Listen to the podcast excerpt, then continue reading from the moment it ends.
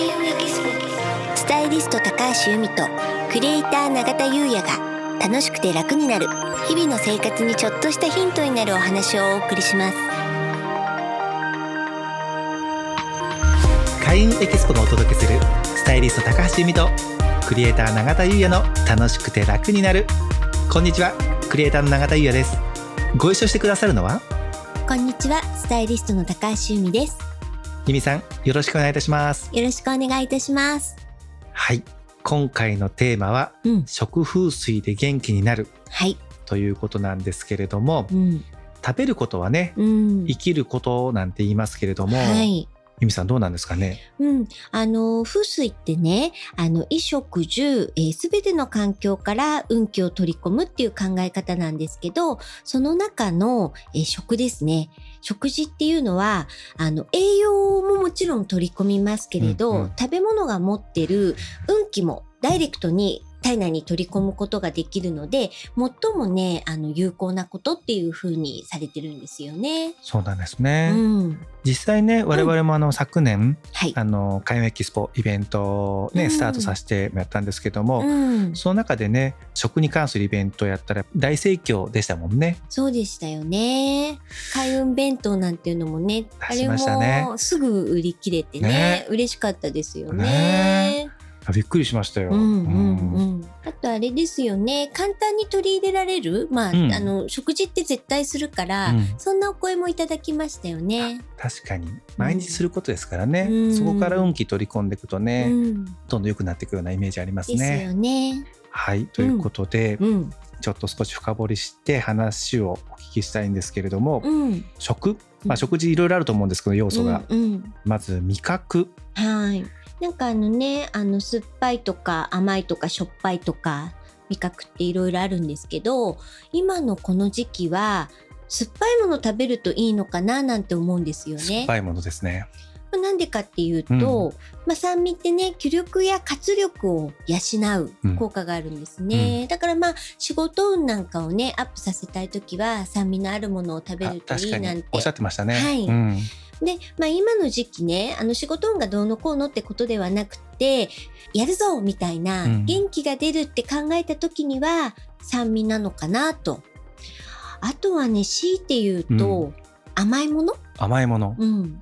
甘いものね、通常、まあ、金運アップになんて言われてるんですけど、はい、うん、あの滞った気をね流して、まあ、癒す効果もあったりするので、確かにこの時期いいのかな。いいですね、うん、酸っぱくて甘いもの、うん、まあ両方じゃなくてもいいんですけど、うん、でも甘酸っぱいものだとしたら、中田さんなんか、まあ、酢豚ですよね。あ、酢豚酢豚ですよね。これ僕酸っぱいので甘いともう酢豚きましたよ。確かにいいですね。酢豚いいですよね、うん、酢豚いいですね、うんうん、なるほど、うん、じゃあ味覚はまあ酸っぱいもので、うん、えっと、気力や活力を養っ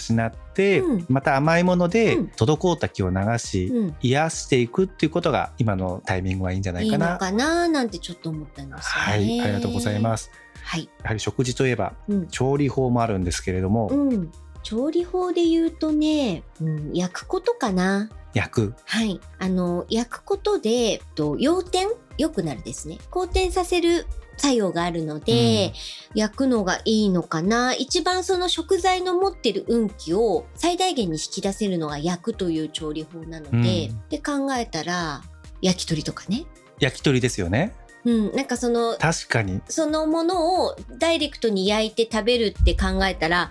焼き鳥屋さんいいのかな。甘いタレとかもありますしね。あ、確かに。あとあのレモン絞って食べたりもするから酸っぱいですね。お、焼き鳥、ね、だからまあね、うん、こんな時期ね、なんかあんまりみんなで集まっちゃダメですよなんて言われてますけど、うんうん、でもあのね、あの昨日会う仲間でちょっと飲みに行こうよなんてなった時、うん、焼き鳥屋さんなんかどうですかね。いいですよね、うん、酢豚はどうですか。中華もいいと思いますよ。中華もいいと思います。いいですか、いいですか。酢豚推しですね。酢豚推し、はい、うん、はい、はい、ありがとうございます、うん、でやっぱね、風水っていうとどうしても色っていうのが気になるところなんですけれども、うんうんうん、そうですね、えーっとね、色でいうと赤い食材、うん、赤っていうのはすごく強いヒノキを持ってるんですよ。うん、うん、で、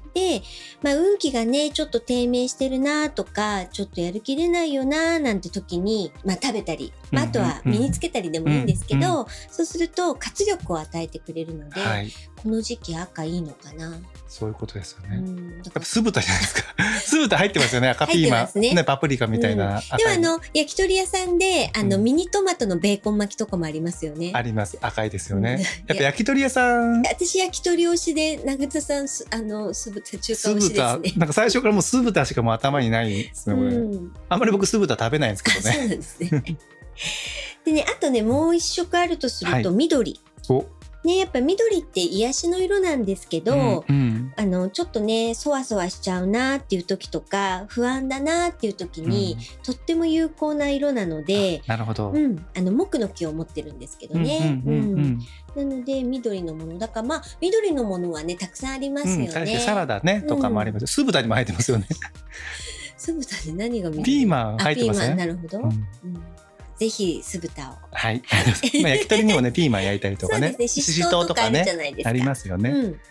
ねなので、うん、まあ、あのー、日々ご飯作るときに、まあ、今ならこんなものちょっとねあの使ってみようかななんて、はい、あのちょっとリフレッシュもするじゃないですか、はい、そういういつもと違うことするとだからいいのかななんて思って今日はこんなお話をしてみました。ありがとうございます。はい、えー、食風水活かしていただいて、はい、日々の生活に役立てていただければと思います、はい、そんな食風水をメインテーマに挙げた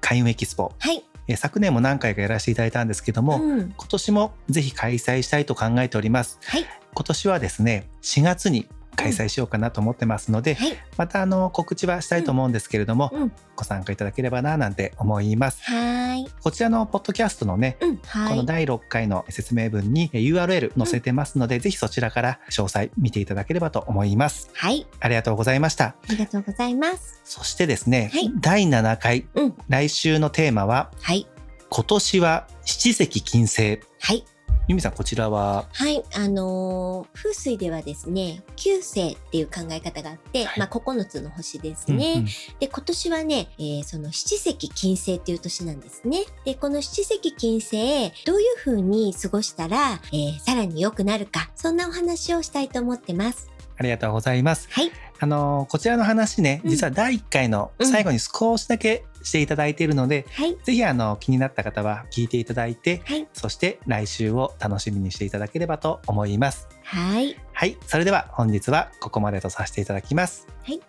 開運エキスポスタイリスト高橋由美とクリエイター永田優也がお送りしました。